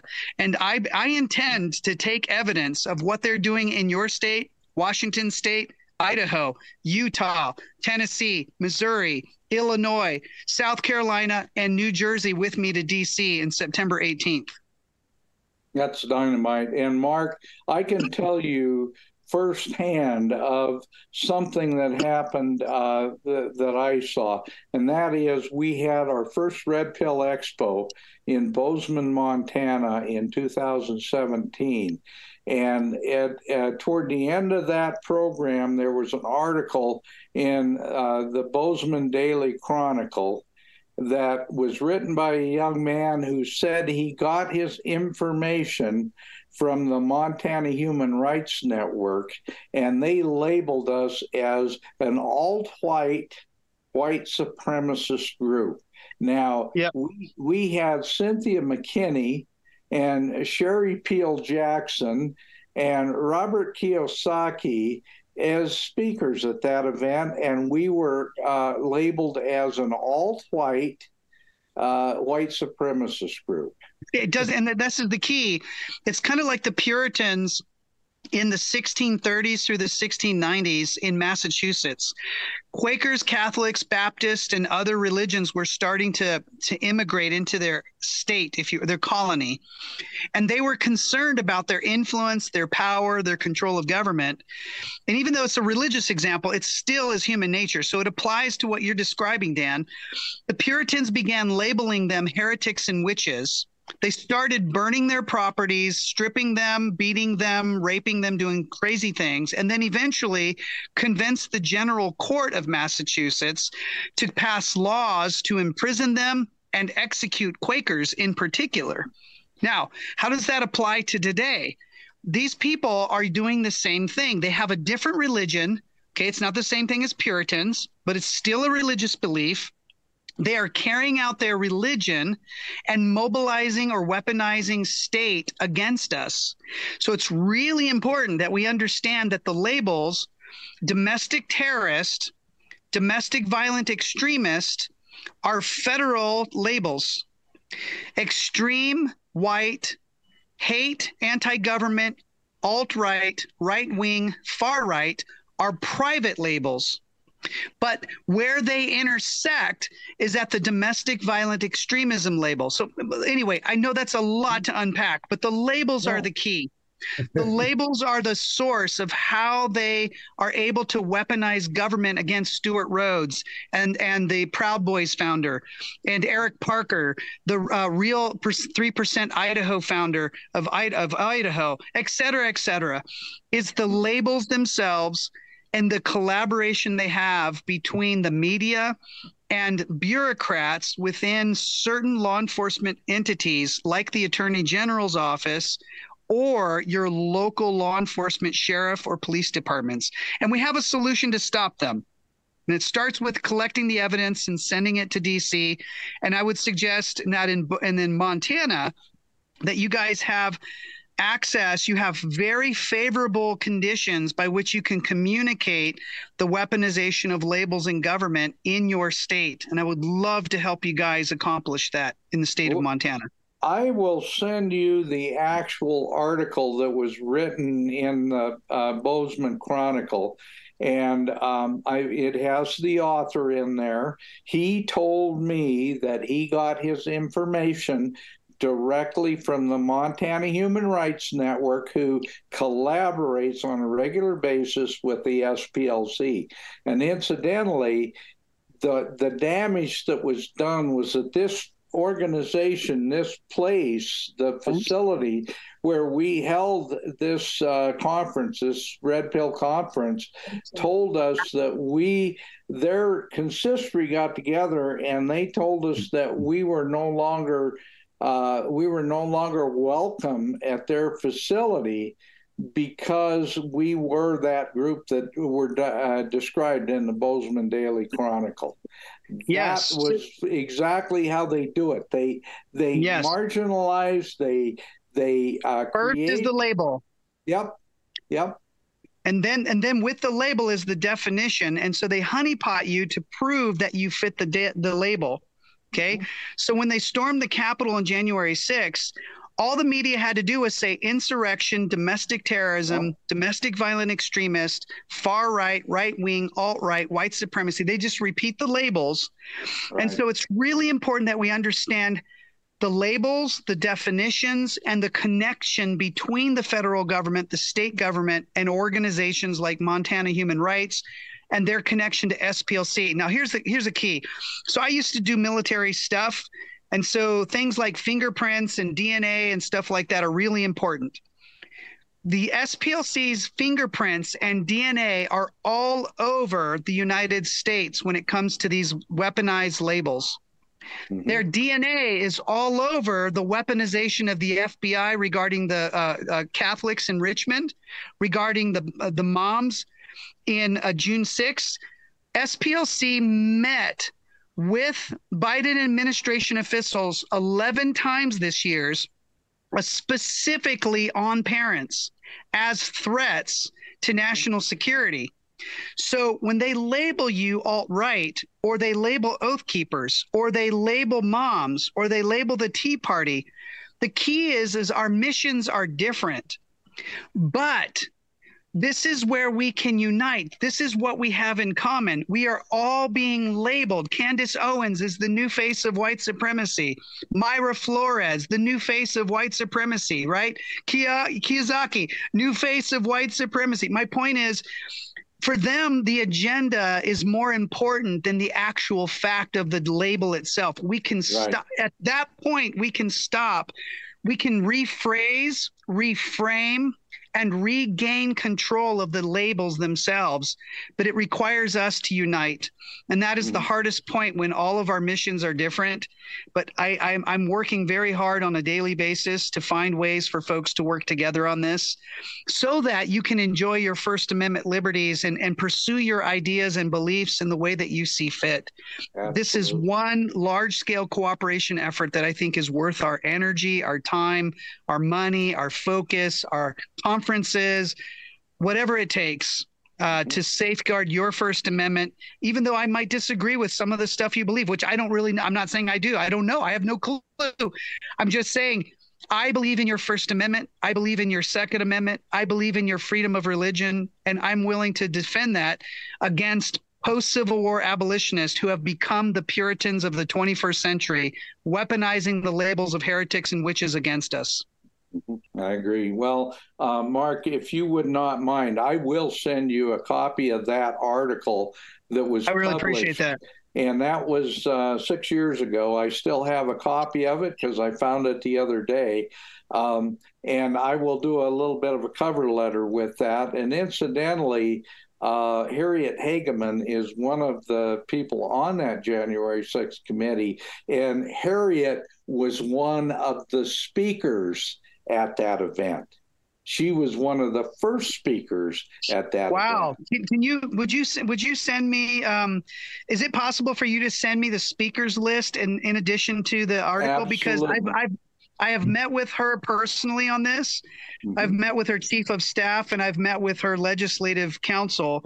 Um, I think it's really important that she understands how powerful SPLC's mm-hmm fingerprints Absolutely. and DNA are on this on this issue. Absolutely. And uh, Harriet is a personal friend, and I'm a huge supporter of her when she ran for that uh, uh, position in Congress. I supported her very strongly. She is a very uh, pro freedom of speech person, and I guarantee you she would find that article very interesting because she was part of the event. Well, so I can make go. I can make the case, and if you're willing to uh, copy her or communicate with her to let her know we are coming back to DC in September with this evidence and additional. I'm bringing victims from the Bundy standoff, where the, we have recently discovered within the last three months SPLC's influence on the FBI at the Bundy standoff. We also have evidence that the FBI, uh, sorry, the Bureau of Land Management did not have a court order to seize Cliven Bundy's cows. Mm-hmm. This is really important information about this event. The people who went to prison for that, the BLM violated their own inward facing laws regarding service of notice regarding the seizure of the cattle impoundment. And people served prison time for that. I'm taking three of those who have nothing to do with the Bundys. They were militia, 3% kind of oath keeper guys, went to prison for that. And mm-hmm. they're in the midst of a lawsuit because the evidence the uh, government cannot provide the evidence that they were that they lawfully served Cliven Bundy for his cattle impoundment. Wow. And so everything that SPLC, because all of their training and intelligence after 2014 was that the Bundy standoff was a domestic terrorism event, mm-hmm. that this was alt right, white supremacy, neo Nazi, nativist, nationalist, fascist, domestic terrorist. And the fact of, of the matter is, we now have a Wooten memo of 252 pages from the lead investigator himself, who's never been interviewed by Congress. And, and Dan, I have been trying to convince Harriet they need to interview this guy. Mm-hmm. Mm-hmm. He was a credible lead investigator and he saw the constitutional violations himself, even though he disagreed wow. with the Bundys on the cattle impoundment. He was he was a constitutional minded First Amendment investigator, not not an evil Dan Love guy. Mm-hmm. Sorry, mm-hmm. but if we could get Harriet to real, realize they have the opportunity to interview this whistleblower he will not he will not be interviewed by me or anyone until he goes under oath mm-hmm. Okay, so, good. So, so if we can get him under oath, he's willing to testify. We already have his 252 page whistleblower document that we've been releasing. We've passed it on to Congress now. I'm taking three of the victims of the weaponization of SPLC and FBI's collusion to DC in September, along with two Democrat mothers who were targeted by Antifa from Chattanooga because of SPLC's labeling on June 6th of this year. And I'm bringing a whole bunch of other stuff. So, anything you can provide yeah. me, gentlemen, to help with this effort in terms of Congress or evidence or victims. Um, uh, we'll be in DC September 18th through the 22nd. Um, okay, good. Sorry for the rant, man no, I will do that, and uh, please send me your. Uh, just text me your e- your uh, mailing address. I'll send you actual copies of some of this information. Please and do, along with the speaker list from that event in 2017 that shows that Harriet was there. Well, I definitely will. Okay, good. Elias, so what much, do you gentlemen. think about this? Dan, uh, listen, share his mailing address. I'm going to send him an autographed copy of my book, knowing he won't have time to read 588 pages between now and his trip to Washington. But Mark, uh, you're going to probably really get a kick out of my book. Uh, I'm dealing with all kind of things that you're just very professionally organizing. It's your own monologue here, but uh, took me a long time of writing a lot of pages for what you said in about 20 minutes here. so, well, well, and, and Mark, I want to mention the fact that Elias was uh, with Stewart Rhodes down in Nevada uh, around that time frame. Elias?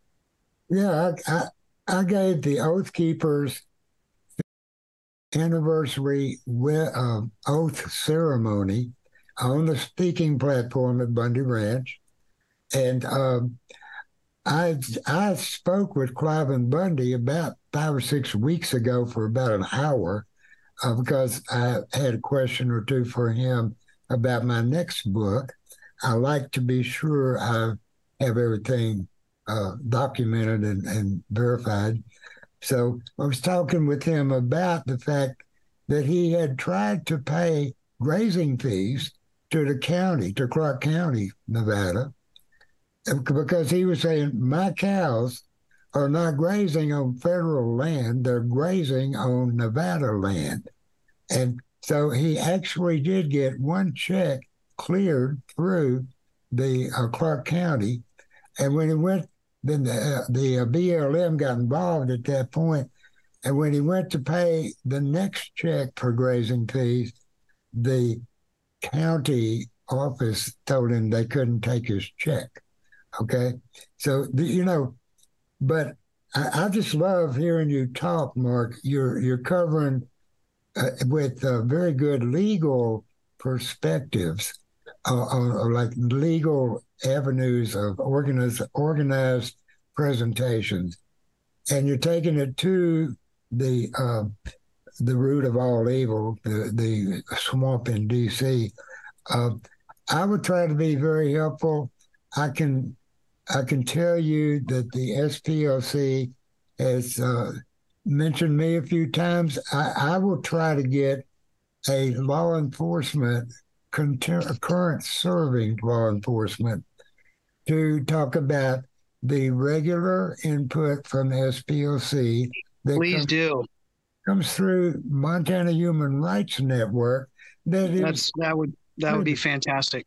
I'll see if I can. I cannot promise this Well, let me ask you this: Can you would you be willing to look to see um, if any of the county prosecutors or the law enforcement, uh, police departments, sheriff's departments receive um, a magazine from SPLC or the intelligence report from SPLC with the specific address of the law enforcement as the mailing address.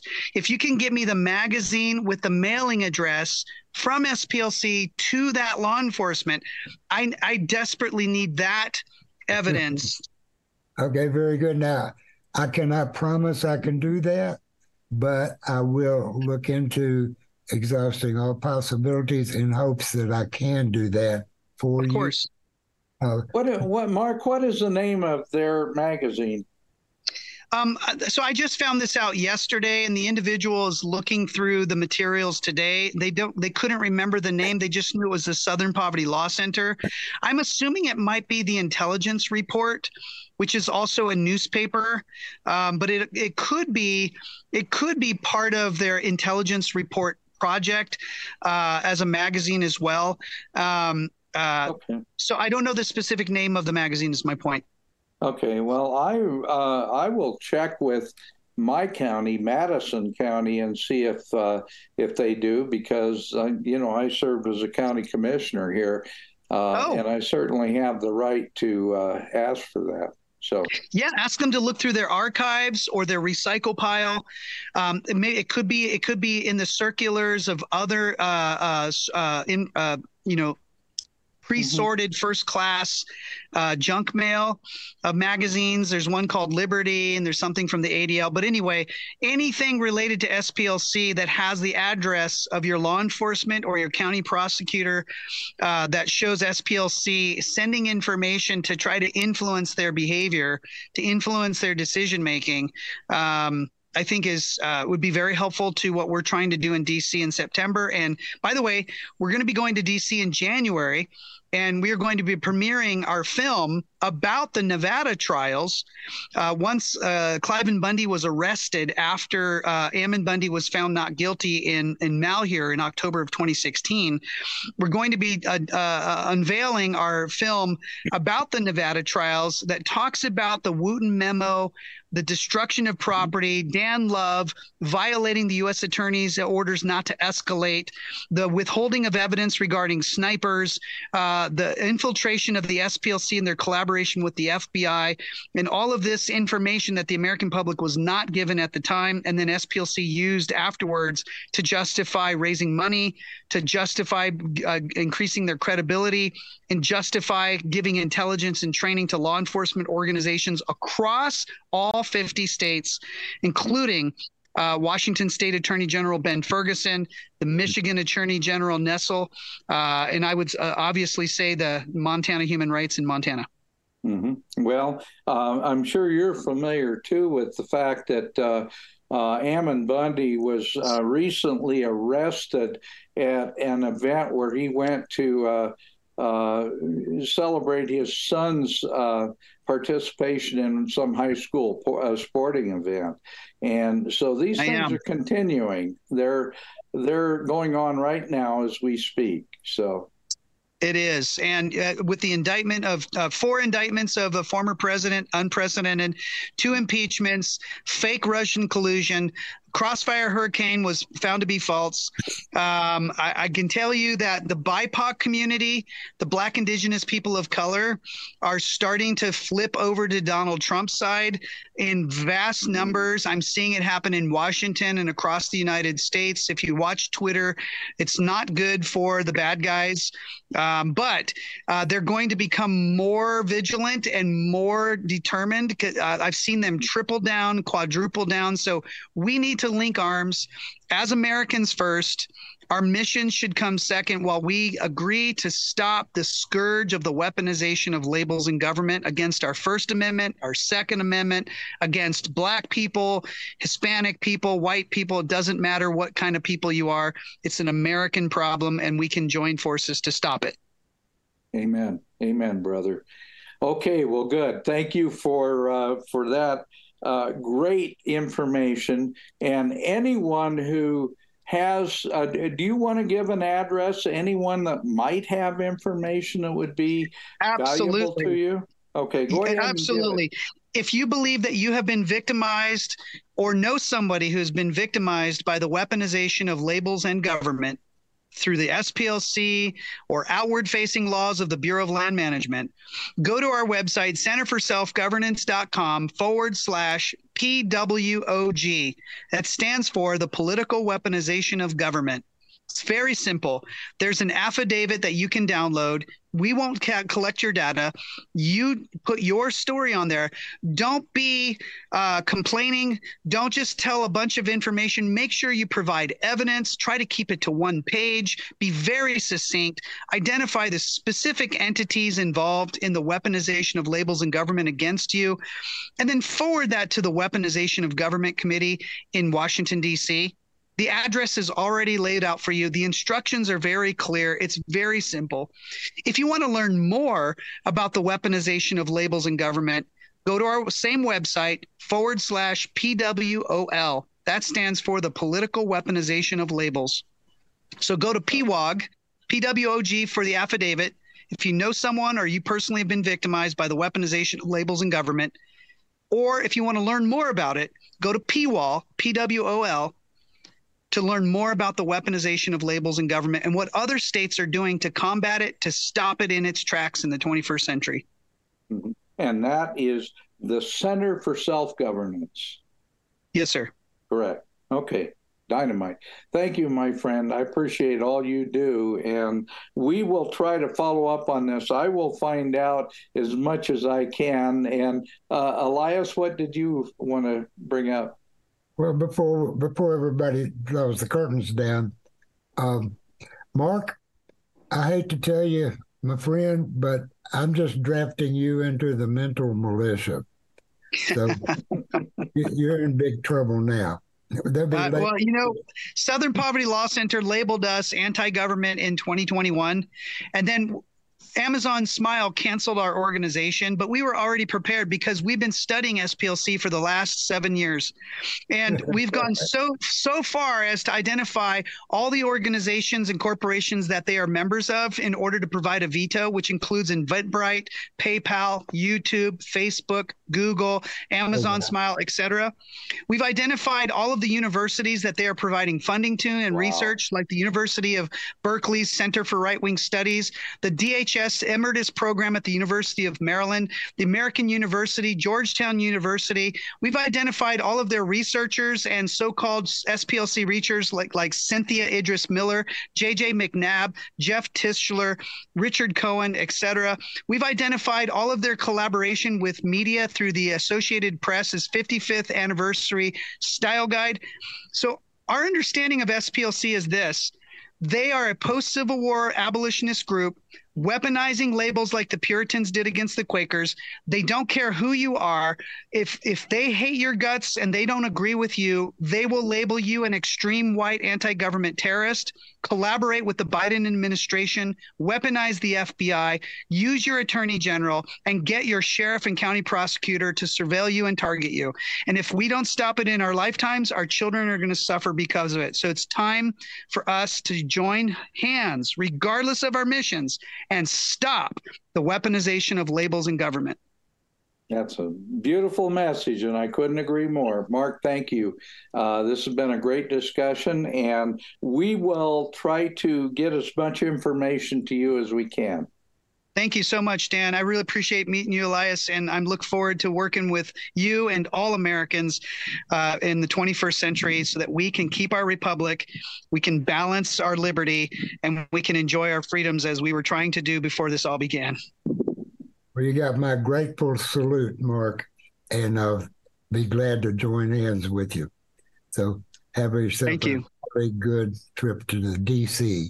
Yeah, I appreciate it. Uh, you you gotta you've got to have a thick skin. Go to the swamp. But uh, I when you started talking about that, uh, Mark, it it just popped into my mind that thing about the uh, uh Montana Civil uh, Human Rights Network contributing to that Chronicle article that got us booted out of the facility that we had our first Red Pill event, and the fact that Harriet Hageman was one of the speakers of that very first event. And she loved it. Wow. I have to tell you, she was there for the entire two days and had the time of her life.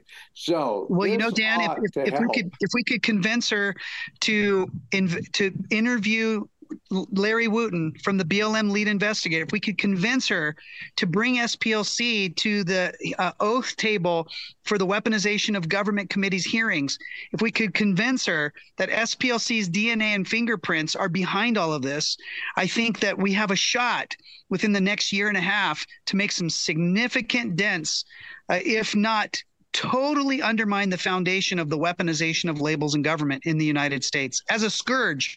It's a scourge on our culture. It's a Absolutely. toxic, toxic disease that needs to be detoxed from our culture.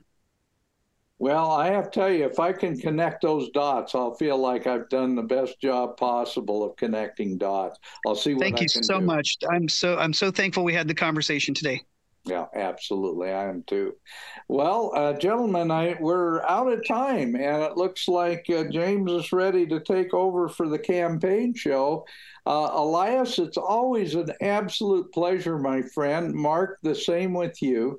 Uh, I want to make sure that our listeners get a hold of both of you at your websites. Mark, yours is the Center for Self Governance.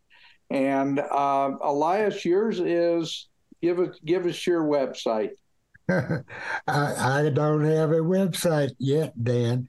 I do, I do have the shell up on new servers and starting to build it this past week. So okay. not any way.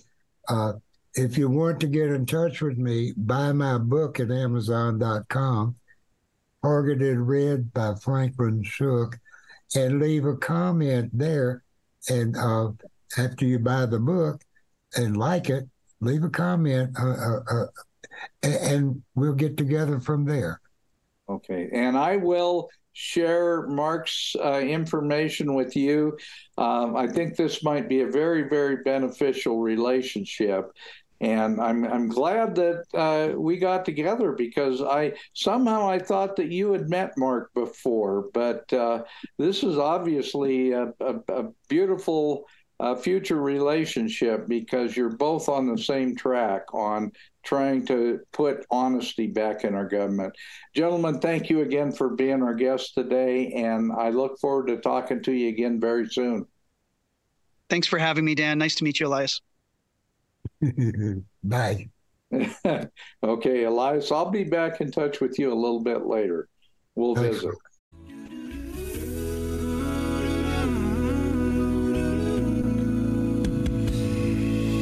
From the lakes of Minnesota to the hills of Tennessee, across the plains of Texas, oh, from sea to shining sea. From Detroit down to Houston, New York to LA, where there's pride in every American heart, and it's time we stand and say.